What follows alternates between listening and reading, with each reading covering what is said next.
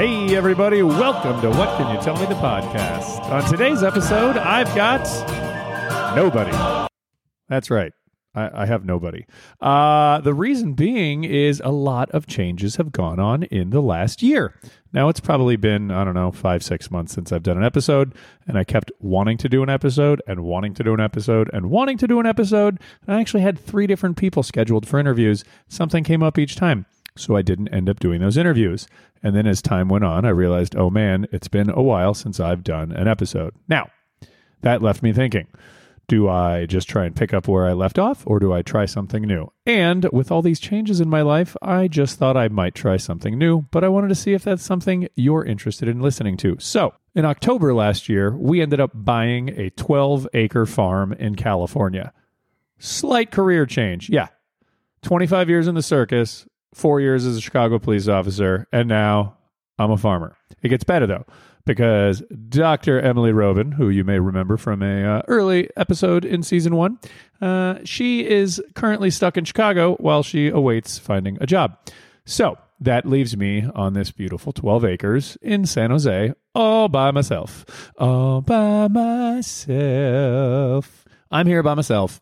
I try to do interviews, but guess what? My internet is god awful. So I'm waiting for Elon Musk's uh, Starlink to get delivered, but until then, I'm kind of on my own. So I thought maybe I could just talk about what's been going on in San Jose. I mean, it's 12 acres, it's a lot of animals. We used to be on an eighth of an acre in Chicago with two Nigerian dwarf goats, six chickens, a duck, a lovebird, and a pet rat. Emily still has the lovebird and the pet rat in Chicago but I have the two goats. Our six chickens have become eight. Our one duck has become three. We adopted two miniature horses. We have two six month old Great Pyrenees Akbash puppies, and they currently weigh 57 and 58 pounds apiece. They're going to be about 110. These are livestock guardian dogs. And then, of course, what happens to me about a week ago? I hear some crying in my backyard and realize, oh man, there's a kitten. So I take it inside the house. Then I read, no, don't take the kitten, leave it. Mama's going to come back for it. So I put it back. Next morning, kitten's still there. So what do I do? I now bottle feed a kitten. Thankfully, as of about four days ago, said kitten is eating out of a saucer. It's super adorable because he likes to stand in it and then he freaks out because his paws are dirty and he kind of swats him around in the air like, what's going on here? But that is what I'm doing. Also, got a huge garden I'm planting. This is about 30 by 50 feet. This place, if you haven't seen the videos, is incredible. What videos, you may ask? If you didn't know I moved, you may not also know we have a bunch of videos out there. On the YouTubes, you may have heard of it, uh, a little channel called Rancho Roben. You find it, and there's about 10 to 12 videos as we speak of different things from the move to the situation here. Now, the move, you ask. How does one get all these animals across the country? I'm glad you asked that. I can tell you. One gets all these animals across the country in the 39 foot yellow school bus they bought last year and converted into a barn. Well, not really a barn, but a tiny home that happened to have some cages in it. And then I had three friends who were lovely enough to join me for said excursion across the country in the middle of January. How long does it take to drive across the country with two goats, six chickens, a duck, a friend's pet rabbit, and a saltwater aquarium?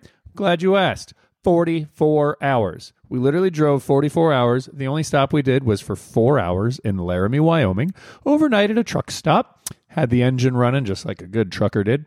And uh, then we got to California. We left Chicago about 9 o'clock in the morning on Saturday, and we arrived in San Jose at 1.30 a.m. on Sunday night, Monday morning, which means 3.30 a.m. Chicago time. So other than that brief four-hour stop, the bus never shut off for more than five minutes, including on that stop. All we did was stop it to check the oil, and oil was great. We did 70 to 80 miles an hour the entire time and flew down the highway. You might remember from a previous episode, my good buddy Captain Jerry. He was one of my co pilots in the back, as you will see if you watch the video, as well as my buddies Rue and Mike.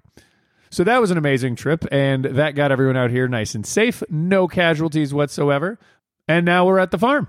I spend my days waking up at sunrise, letting out the animals, feeding everybody, giving hay to the horses, giving food to the dogs, letting the chickens and goats out, bottle feeding my cat, and then I go inside. Or I go back outside and I do a bunch of work. Then I go back inside and I play some bagpipes. So much has gone on. So, like I said, season two, gonna be different.